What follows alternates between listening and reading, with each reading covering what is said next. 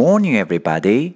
This is David speaking. 大家好，我是 David 老师，欢迎来到乐成宏恩线上口语团 A 组，Day three hundred and nine. Here we go. 今天我们来学习一个实用短句。It's time to get up. It's time to get up. 该起床了。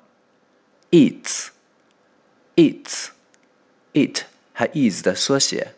It's time, time，注意 i 是贝斯 e 发的字母 i 的发音。I, I, time to get up, get up 连读，get up。Get up，起床。OK， 完整再来一遍。It's time to get up，该起床了。That's all for today. See you next time.